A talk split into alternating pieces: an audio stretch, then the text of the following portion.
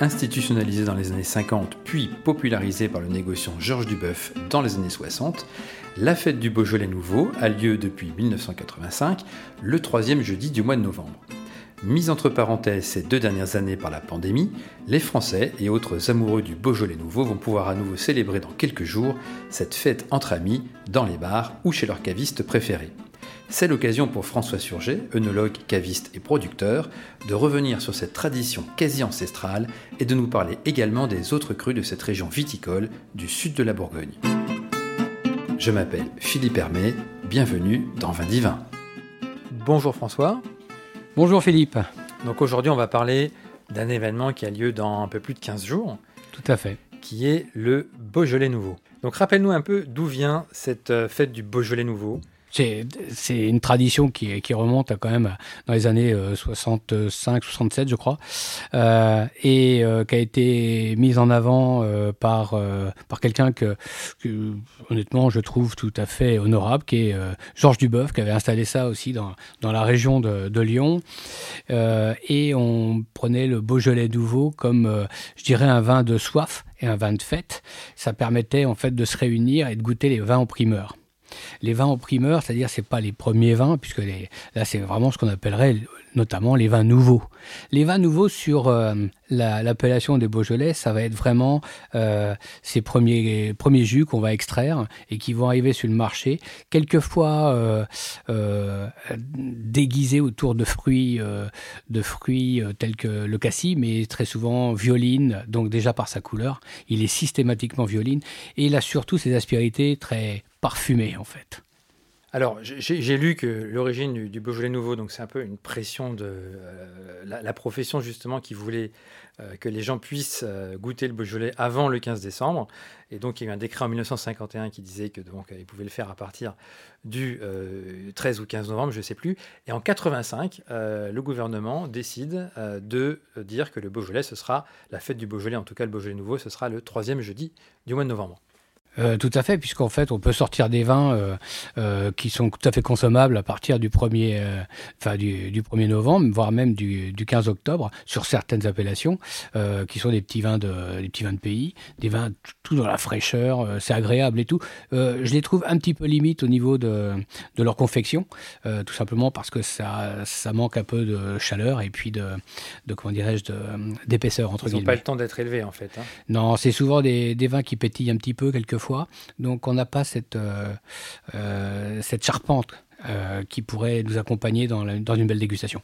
Attention, le Beaujolais nouveau, c'est euh, aussi, euh, on a ce côté euh, très fruité, très agréable. Comme tu l'as dit tout à l'heure, hein, en 1985, il y a eu en fait l'autorisation de les vendre le troisième jeudi de novembre. C'est tout simplement parce qu'avant, c'est comme tu le disais, c'était à date variable. À, à, exactement, c'était et puis c'était autour du 15 décembre, je crois, ce qui était beaucoup trop tard. Et en fait, c'était politiquement euh, euh, accompagné, bien sûr, ça va de soi, hein, qu'on ne va pas se voiler la face. Euh, cette région a été aidée certainement par euh, un député de l'époque, euh, je pense. En tout cas, ça fonctionne comme ça.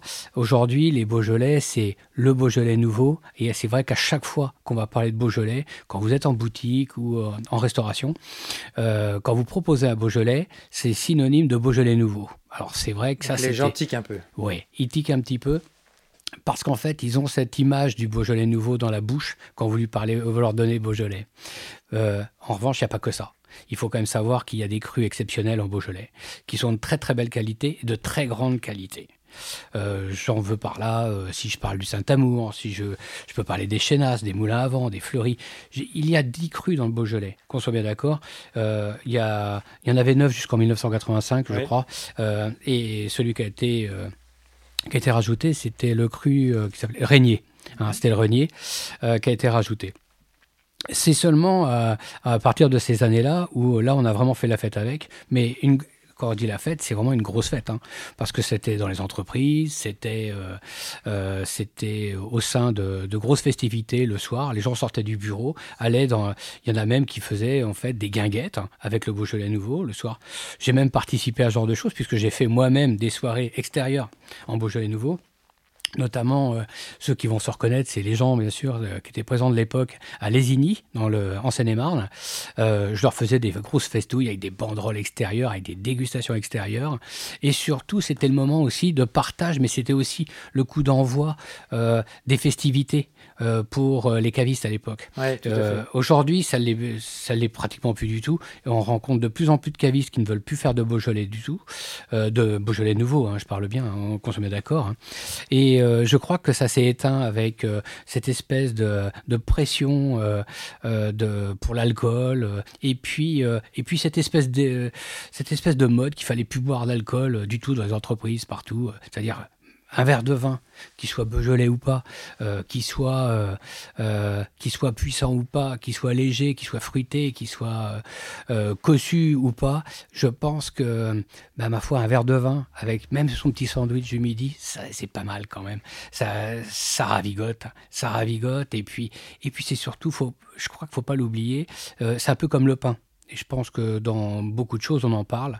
On parle du pain, on parle du vin, et, euh, mais on parle aussi euh, de ce qu'on peut euh, les accompagner avec les pâtés, que ce soit les pâtés qu'on fait avec le gibier, puisque ça, c'était le, je dirais, le, début un petit peu des mâchons qu'on peut trouver du côté de Lyon dans les, ce qu'on appelle les bouchons. On trouvait des pâtés formidables, des terrines qui étaient faites par les gens et qui se partageaient toutes ces terrines. Ça faisait vraiment une, une, euh, une fête extraordinaire. Ça rassemblait les gens. Aujourd'hui, euh, rassembler les gens, c'est un petit peu plus compliqué parce qu'on a tendance à se dérassembler plutôt qu'autre chose. C'est un petit peu dommage. Alors, ce qui est intéressant avec le Beaujolais nouveau, quand même, c'est que ça a connu un formidable engouement, pas seulement en France, mais également à l'international. Impressionnant. Le Japon, par exemple, c'est le, ça a été le plus gros pays importateur de, Beaujolais pendant longtemps. Je ne sais pas si ça l'est toujours d'ailleurs. Si, si, ça l'est tout l'est toujours. Mais attention, euh, là, il y a des, quand même des légendes qui se font euh, par rapport. C'est vrai, les quantités sont énormes. Les quantités 50% de la production du, Beaujolais, hein, j'ai lu. C'est fort possible. En tout cas, je n'irai pas contre. Mais je pense que c'est tout à fait possible.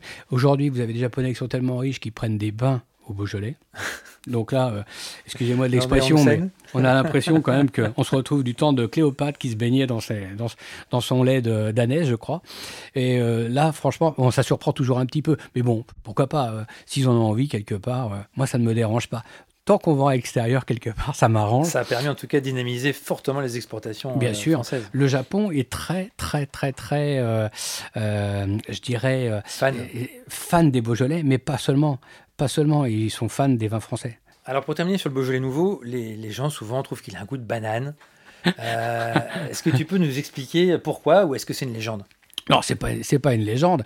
En fait, c'est euh, c'est les ferments. Euh, si vous êtes obligé de rajouter des levures euh, dans votre vinif, il est clair que le côté fermenté, le côté ferment, le côté levuré va se développer encore dans la bouteille. Et c'est vrai, c'est très souvent qu'on a ce côté levuré et ça, ça fait penser un petit peu à la banane. Vous savez, quand vous faites le faites l'expérience en écrasant une banane et sentez Sentez l'odeur que ça dégage. C'est très levuré.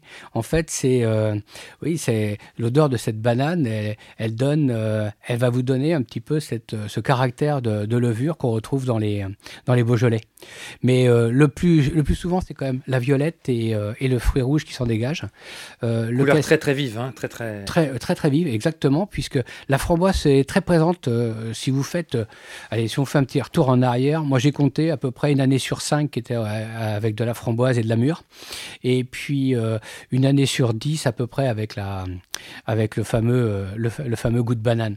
Euh, c'est ouais, à peu près une sur dix.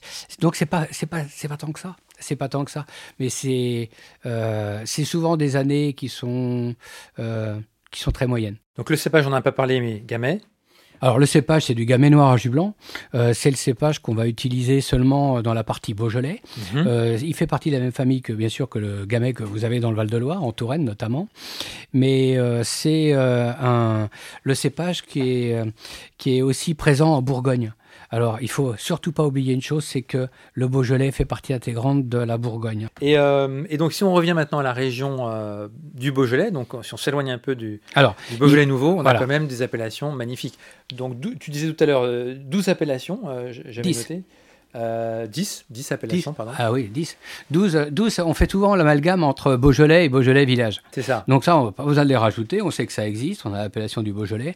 Après, vous avez de haut en bas, bah, vous avez le Saint-Amour, le, Juli- le Julienas, le Chénas, euh, le Moulin à Vent, le Fleury, le Chirouble. Après, vous avez le Morgon, vous avez le Régnier, vous avez Brouilly, vous avez le Côte de Brouilly. Et, et puis, il doit m'en manquer sûrement quelques-uns, mais c'est pas... euh, c'est pas Non, tu les as tous dit. je les ai tous dit Ouais, ouais, Bon, ok. tout à fait. Euh, et comment dirais-je, euh, il faut savoir que c'est principalement à la base, c'était des rouges. C'est Beaujolais, d'accord?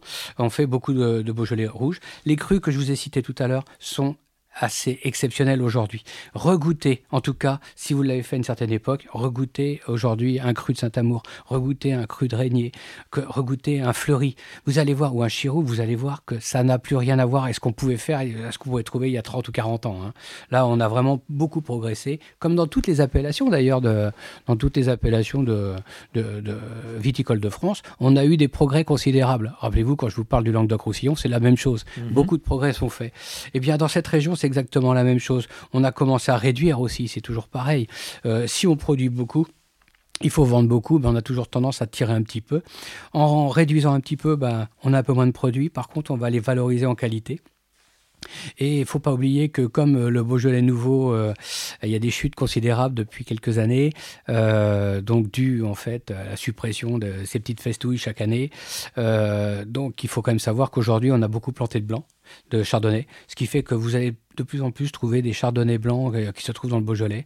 Euh, Beaujolais blanc avec un cépage qui est le chardonnay. On va être très proche du coup des, des Saint-Véran alors. On va, être- ouais, c'est- on va se rapprocher beaucoup du Mâcon, puisque c'est quand même son, Mhm. premier, euh, son premier voisin.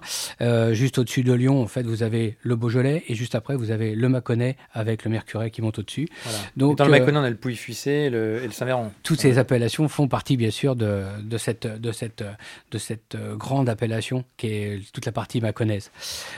Euh, vous moi- avez... Et, et moi, j'invite les, les- les gens qui nous écoutent à, à goûter justement un Beaujolais blanc que Oui. moi j'ai découvert Mm. Un peu par hasard et qui est quand même euh, très Ouais. très intéressant. C'était pas lors d'un cours que tu avais goûté C'est ça? Possible, Ah, ouais. Il me semblait aussi. Euh, donc, en fait, il faut quand même savoir que c'est une région qui est, qui est forte en débris de granit. hein. Et, euh, comment dirais-je, le schiste associé à l'argile, au calcaire, avec le granit, ça donne quand même une, une facilité pour travailler, le, pour travailler le gamay qui est quand même assez sympa.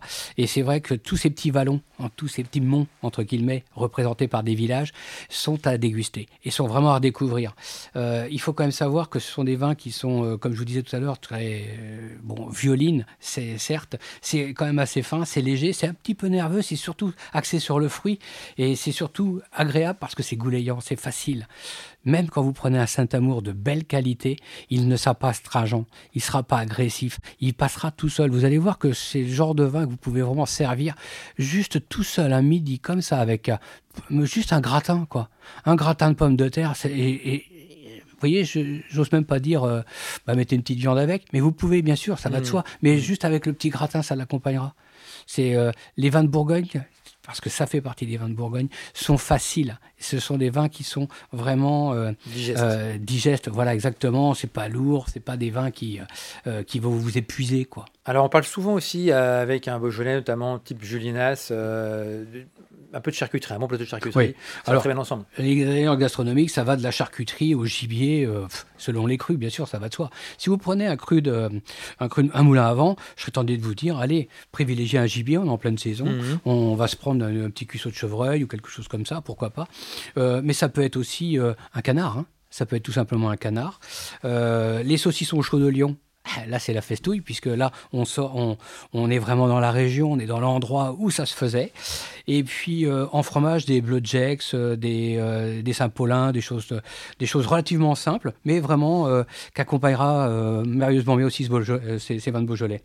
Il faut quand même savoir qu'il faut les servir quand même pas trop froid, s'il vous plaît, parce que ça a tendance à pénaliser un petit peu les arômes. Servez-le autour de 15, 18. Moi, je D'accord, quand c'est- même. C'est une, belle, une température de service. On peut garder jusqu'à combien de temps un Beaujolais en cave euh, euh, en règle générale? Bah, ça, ne gardez pas un Beaujolais nouveau, ça serait ridicule. Ça c'est clair, non, je parle plutôt des appellations dont on a parlé. Euh. Et quoique, à une époque, j'ai goûté des Beaujolais nouveaux qui avaient été oubliés dans des caves. C'était pas si mauvais. D'accord. c'était pas si mauvais. J'ai pas le palais défoncé, qu'on se le dise, hein, mais c'était, c'était pas, en tout cas, c'était pas aussi désagréable que je l'aurais pensé. D'accord. Hein. alors, il y a une petite histoire dans le Beaujolais que, que je tiens à vous citer, c'est que dans le Beaujolais, en fait, il y a trois fleuves. Oui. Il faut le savoir. À côté de Lyon, vous avez trois fleuves. Vous avez le Rhône, oui. la Saône oui. et le Beaujolais. D'accord, très bon. très belle petite histoire. Voilà. Bah écoute, je te propose de, finir euh, cet épisode là-dessus. Merci François. Avec plaisir, au revoir. À bientôt. Merci d'avoir pris le temps de nous écouter, de nous être fidèles. Vous êtes en effet toujours plus nombreux à suivre ce podcast. Entre deux épisodes, continuez à liker nos posts sur Instagram et Facebook, abonnez-vous à notre newsletter sur vindivin.fr et surtout, continuez à en parler autour de vous. Ce contenu a été créé avec le soutien de Alma, société de conseil en croissance digitale qui met en relation des marques avec des fournisseurs de solutions technologiques innovantes. Dans le prochain épisode, nous retournerons dans le Bordelais, sur la rive droite plus précisément, où nous irons à la rencontre d'une jeune femme qui mêle avec beaucoup d'intelligence sa passion du vin et des arts. En attendant, portez-vous bien.